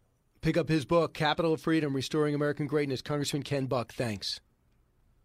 New from the Fox News Podcasts Network. My name is Kennedy, and welcome to my podcast, which will, I humbly say, single handedly save the world. You're welcome. It's Kennedy Saves the World. Subscribe and listen now by going to FoxNewsPodcasts.com.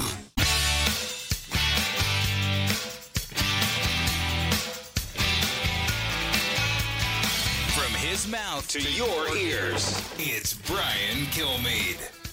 Special thanks to Congressman Buck for joining us. Uh, listen, I told you before that I had a chance to talk to President Trump along with Steve and Ainsley on Fox and Friends earlier. And I want to bring back some of it, and I want to do it all together if it's okay, especially if you were not up and able to watch it live. I want to begin with where the whole interview began, with him coming out of his visit to California and meeting with Governor Newsom. And they had a little bit of a conflict on global warming and the role it plays, but for the most part, they got along. So here's a little of that interview as they talk about the fires, the tragedy, the money, and what's the cause. Let's listen. Yesterday, you were on the West Coast. You traveled the country. Then you went to Arizona. But you sat there with Governor Newsom and you listened to what the problem was. And you, you, also, he was thankful to you for all the help you gave him and as quick as you gave it. And I think it's heartening for the American people to see two people who differ on taxes and the environment and other things, but get along personally. But here's the other thing I want to ask you. In 2009, you endorsed action on climate change. You made it clear the Green New Deal is too extreme. What is the right way to act, uh, to react to climate change within reason without destroying the economy?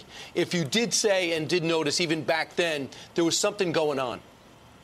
Well, look, Ryan, you have forests all over the world. You don't have fires like you do in California. You know, in Europe they have forest cities. You look at uh, you look at countries, uh, Austria. You look at so many countries. They live in the forest. They're considered forest cities. So many of them, and they don't have fires like this, and they have more explosive trees.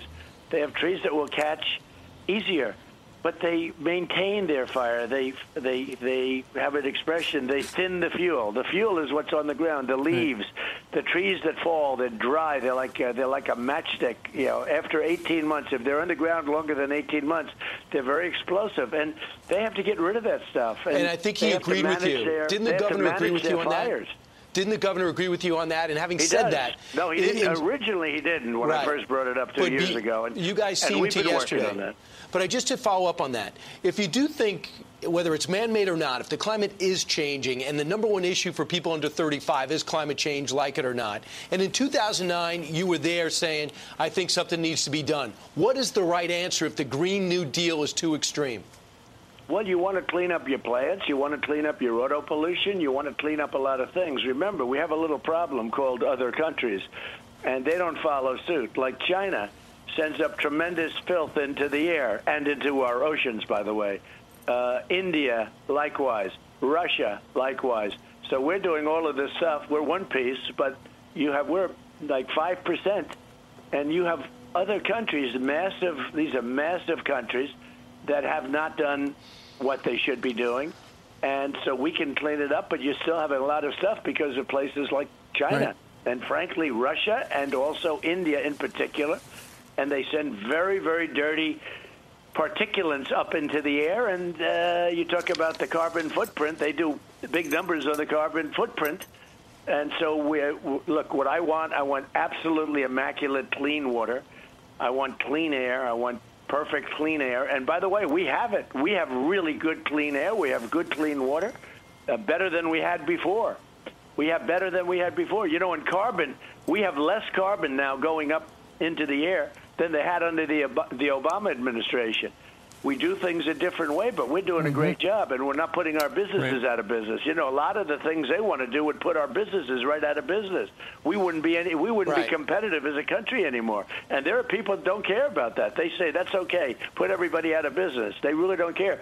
The Green New Deal is is is a farce.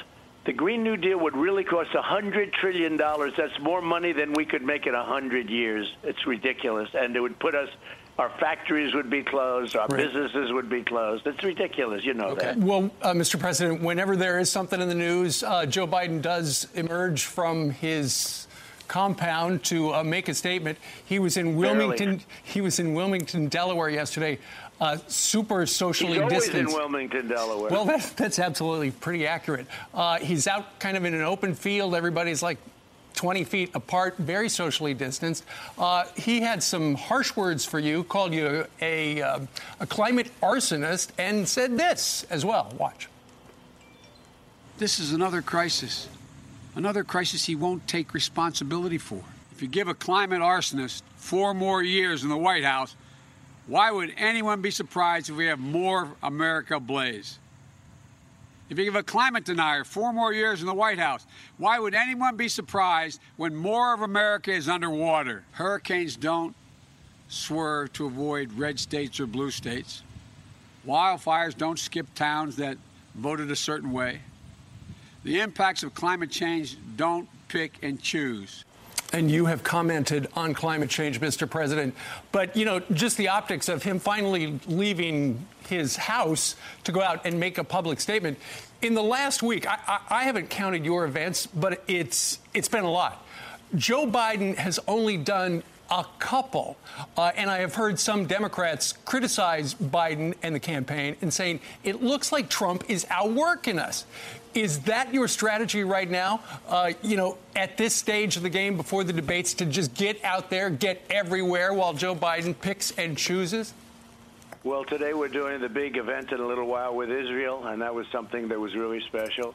But you look at Biden, he's reading notes and he's reading uh, teleprompters all the time, and he doesn't read them well. And during interviews, he's doing an interview and he's reading a great. I, I saw it two, three weeks ago. I said, I think he's reading a teleprompter. They're asking him a question, and I watched. And then when his guy gets asked about that, he you know makes a fool out of himself, and he can't answer the question because he knows it's true. It was a it was a yes or anything no this. question. It would have been easy to answer. No, I, I've never seen anything like it. Nobody has. The man is shot. Let's face it. We can't have a man who's shot because you know who's not shot? Putin, President Xi, Kim Jong Un. They're not shot. They're world class chess players.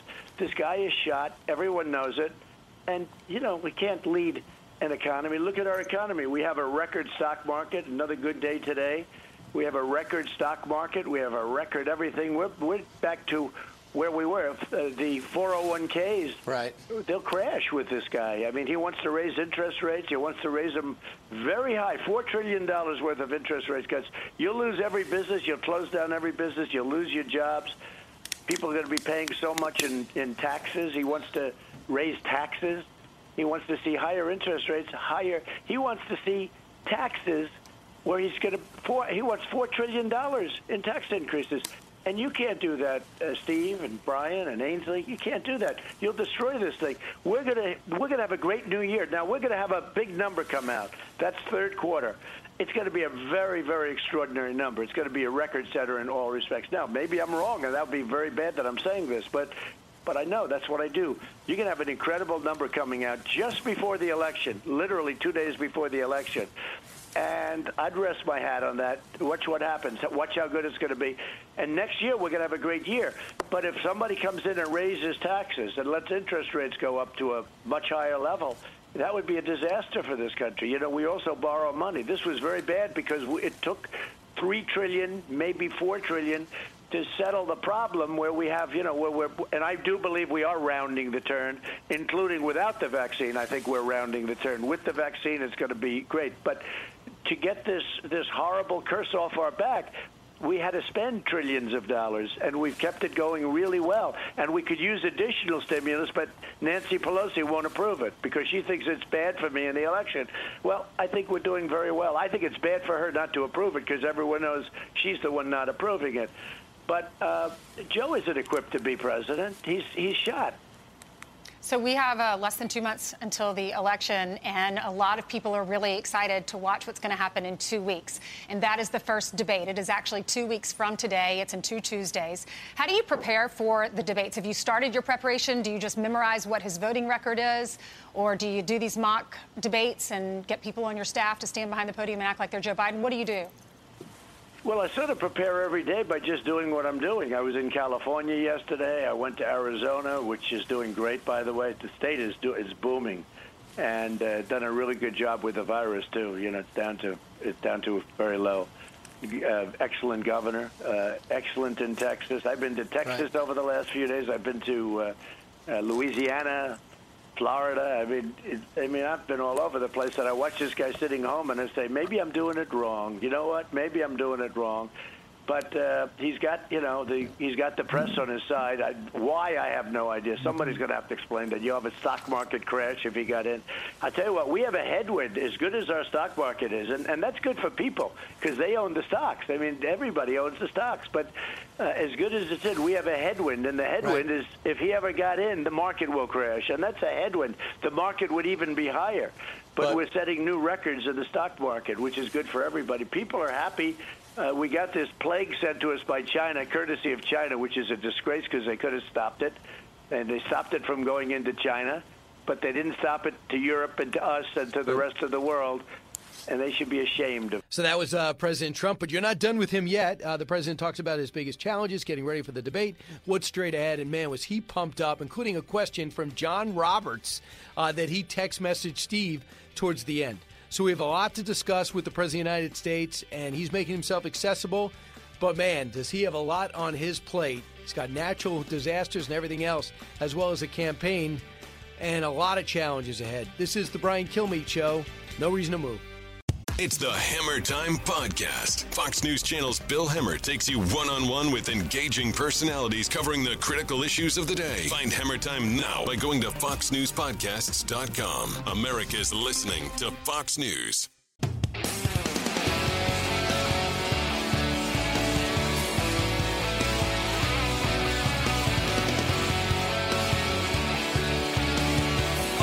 Show that's real. This is the Brian Kilmeade Show.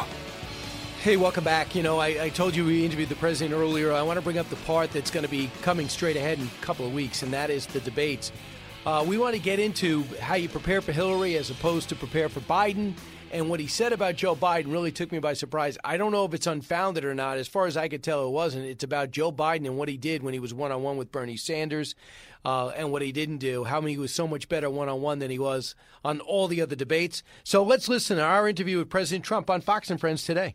On the debate, you, you have the experience of working with Chris Wallace as moderator. You just did an hour with him on Fox News Sunday.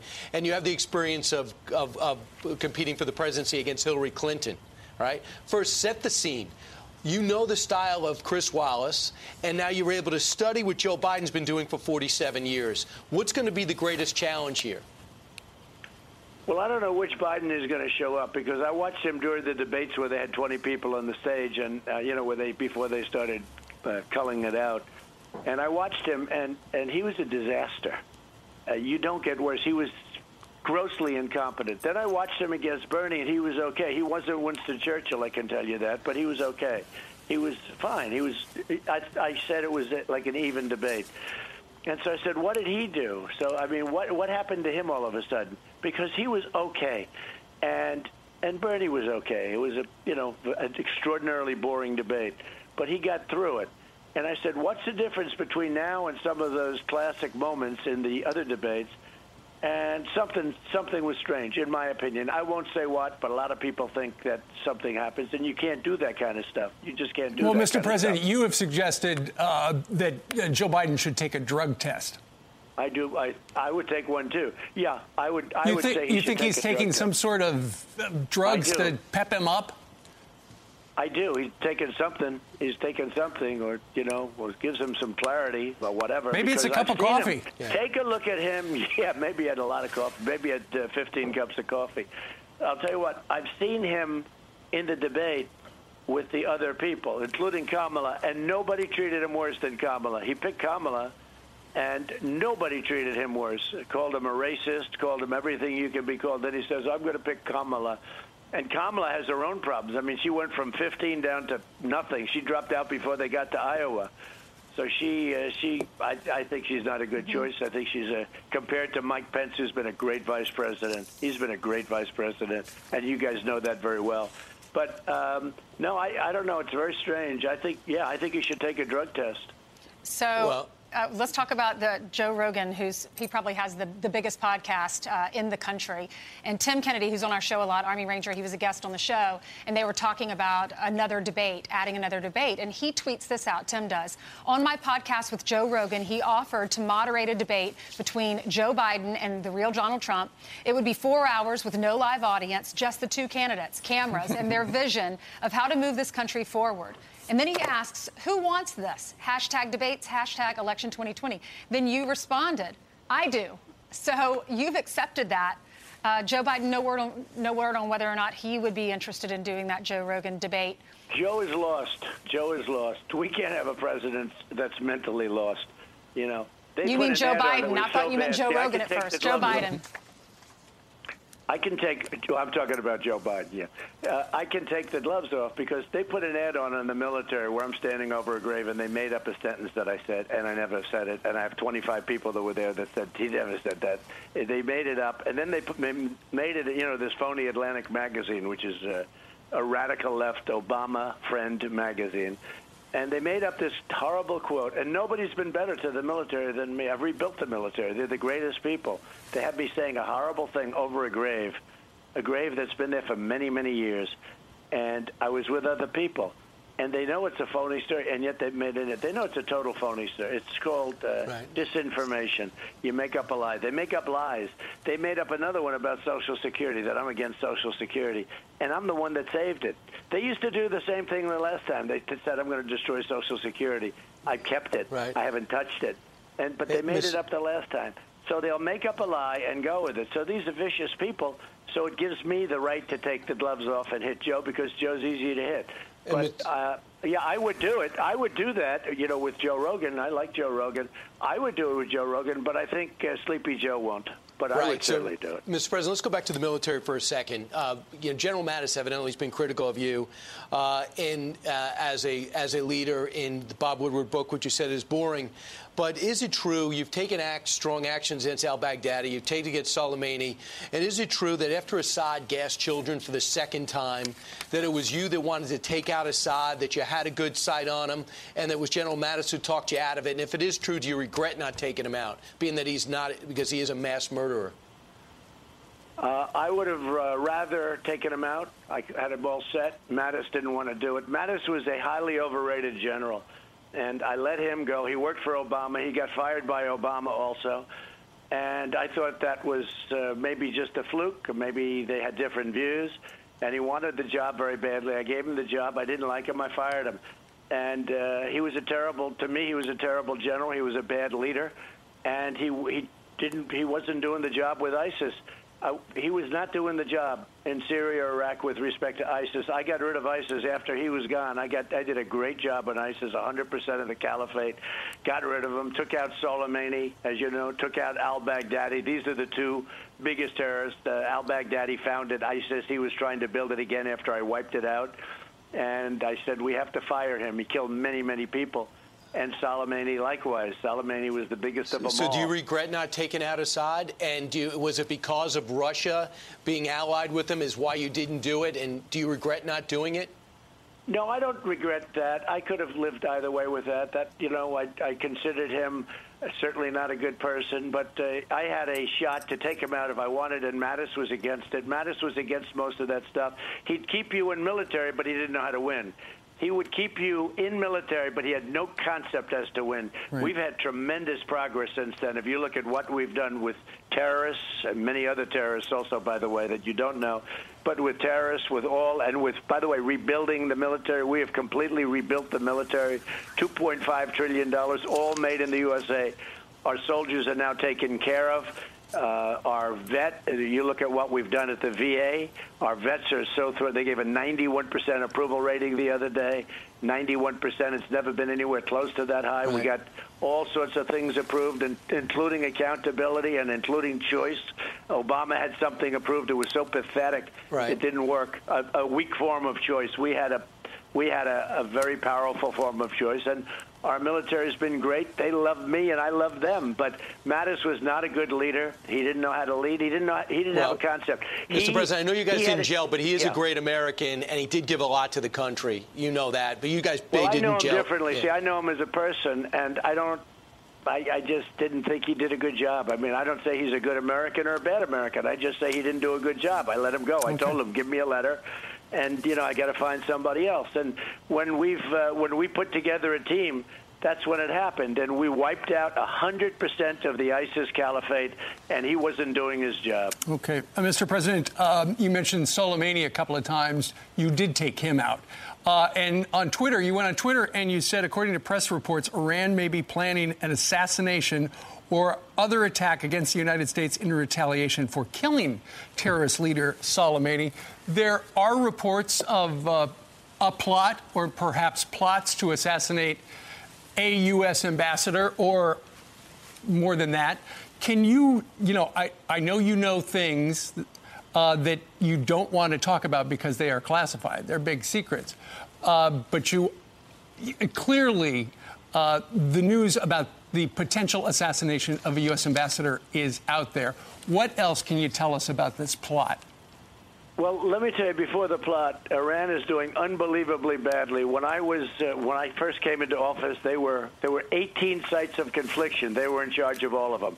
They had 150 billion dollars that was stupidly given by Obama. I'll say Obama as opposed to Biden because he probably who knows if he had anything to do. Nobody's made worse decisions than Joe Biden, especially with foreign affairs.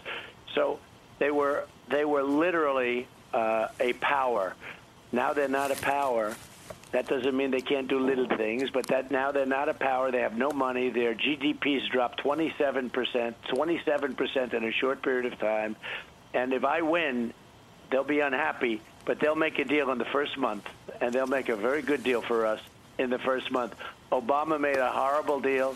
Israel would have been gone. Israel would have been wiped off the face of the earth. Obama made a terrible deal. I say Obama Biden, but let's say Obama. He made a terrible deal. Gave him 150 billion, gave him 1.8 billion mm-hmm. in cash, brought over by plane loads of cash, 1.8, and it was a short-term deal. It was just a short-term deal. It wasn't even a deal.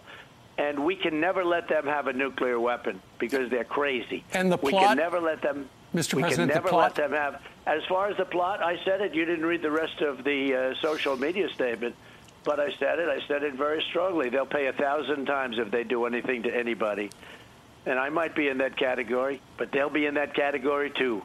And uh, we're all set. And if they do anything to anybody, they'll be hit a thousand times harder than they hit us. So, Mr. President, let's talk about, you've mentioned it a few times, but um, we'd love to know more about this. The signing ceremony at the White House today, uh, what an historic moment bringing three of the largest religions in the world together for a peace deal. Um, the Abraham Accord, named after the patriarch of all three of the, of the biggest religions Judaism, Mus- uh, Islam, and, and Christianity. And I know hundreds of people are going to be there. We've interviewed some people that are going to be there to watch this uh, historic moment. And then you also said this is just the beginning, there will be future deals. What do you mean by that?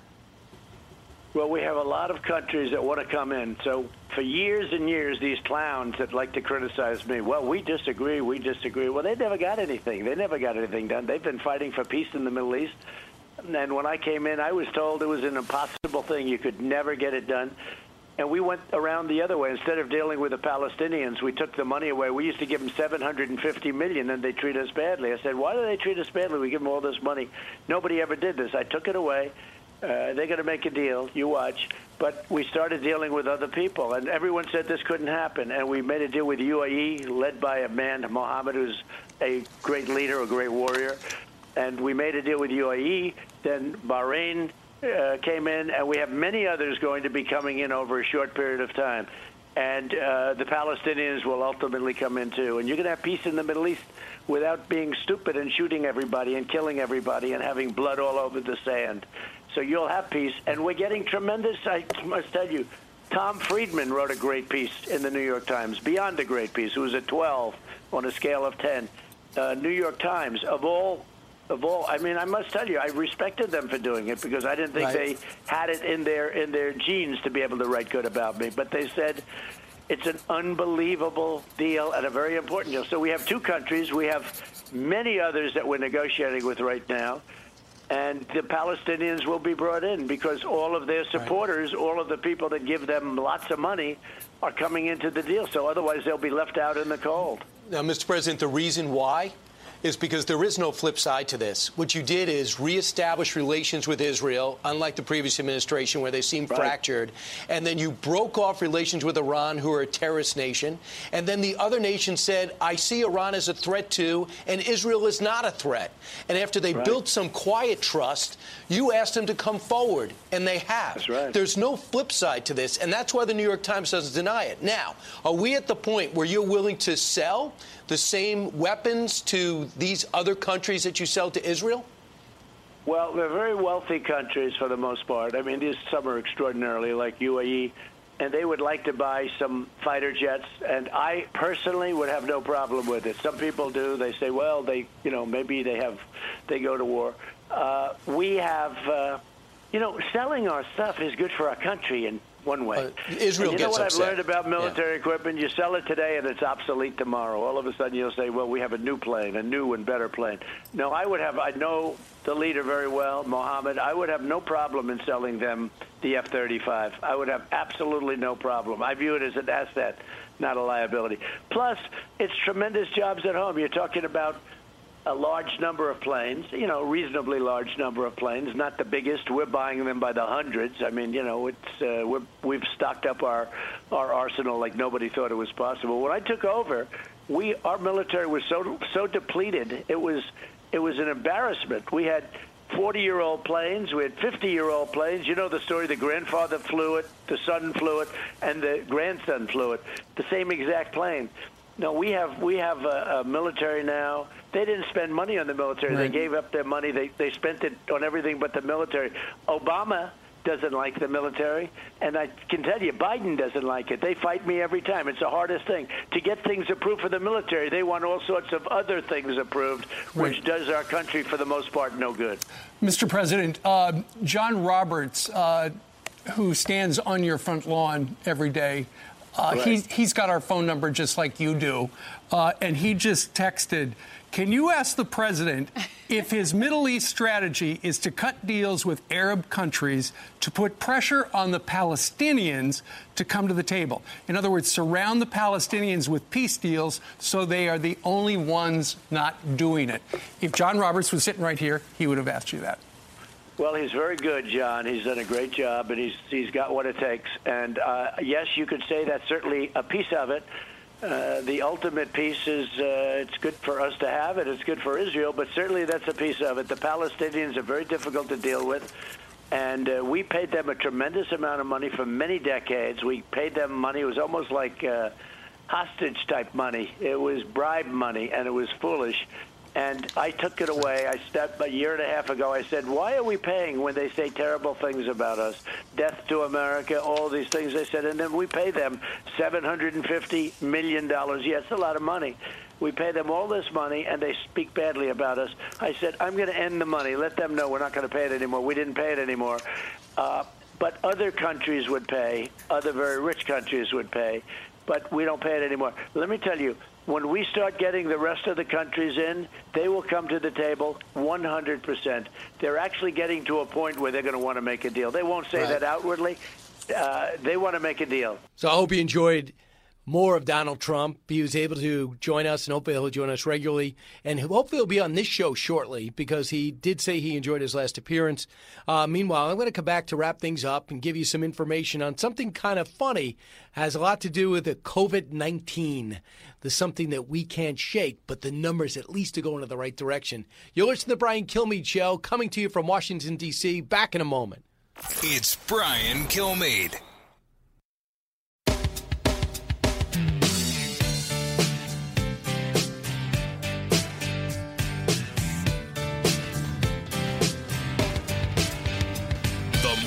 Listen, the more you'll know. It's Brian Kilmeade. Yo, what up, Dogs?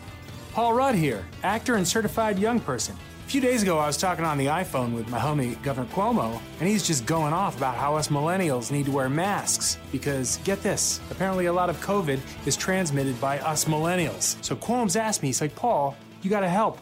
What are you, like 26? And I didn't correct him. Yes, queens like ourselves. We wanna go to bars, we wanna drink, hook up, do our TikToks. I get it. I'm not gonna preach at you like some celebrity. Ugh.